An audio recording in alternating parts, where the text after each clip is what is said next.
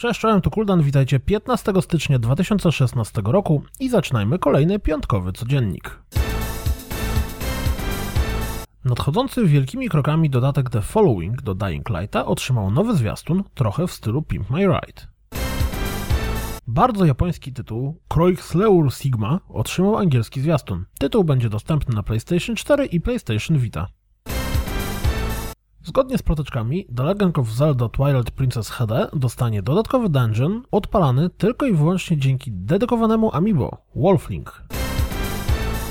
Na Kickstarterze ruszyła zbiórka na Hash Hash 229. Bardzo wyjątkowy visual novel połączony ze skradanką. Wyobraźcie sobie, że gracie w Metal Gear Solid, ale nie prowadzicie Snake'a, a odpowiedzialną za saveowanie Mei Link. Serio, jestem totalnie kupiony. Cel zbiórki zakłada 20 tysięcy dolarów. Kickstarter opisał na swoim blogu, jak wyglądał rok 2015 w zbiórkach dotyczących gier. Gry wideo zebrały łącznie troszkę ponad 46 milionów dolarów. Elite Dangerous trafił łącznie do 1,4 miliona graczy na PC i Xbox One. 11 lutego w europejskim eShopie pojawi się demko Bravely Second. Jeśli nie zorientowaliście się wcześniej, to wczoraj rozpoczęła się otwarta beta Plant vs. Zombies Garden Warfare 2. Beta potrwa do 18 stycznia. Arslan The Warriors of Legend zostanie wydany również na Steamie i to w tym samym momencie co na konsolach w Ameryce, to jest 9 lutego. Konsolowa europejska premiera będzie 12 lutego.